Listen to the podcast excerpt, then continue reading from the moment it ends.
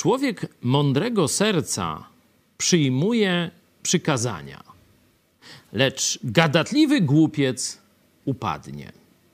No, rozumiemy, że ten gadatliwy głupiec y, ma dużo do powiedzenia przeciwko Bożej mądrości, przeciwko nakazom Boga y, i dużo mówi, ale tych Bożych przykazań, Bożej woli przyjąć nie chce.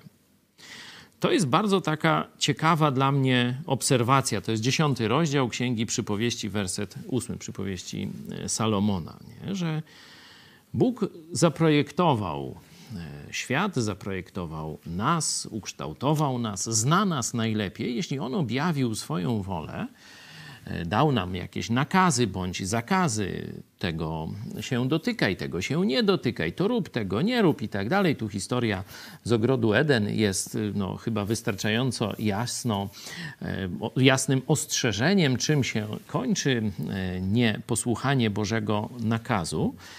I pójście właśnie za swoją mądrością, za podpowiedziami jakichś mędrków i tak dalej, i tak dalej, tu akurat samego diabła w Edenie, to do dzisiaj można zobaczyć po, podobne zjawisko, że ludzie wystawieni na działanie Słowa Bożego, jedni zareagują jakąś refleksją. Zaraz, to może ja się mylę, może to ja jestem głupi, może to ja jestem nierozumny. Jeśli Słowo Boże mówi jasno to i to, to może ja powinienem się cofnąć i zastanowić chwilę i przynajmniej Boże, no to może coś źle rozumiem, pokaż mi, nie? Bo ja rozumiem, że są w Biblii miejsca trudne. Ale jeśli człowiek, będąc skonfrontowany z jasnym przekazem Biblii, z jasnym nakazem Biblii, za pomocą wielomóstwa odrzuca to, co Biblia jasno objawia, sam sobie wystawia świadectwo.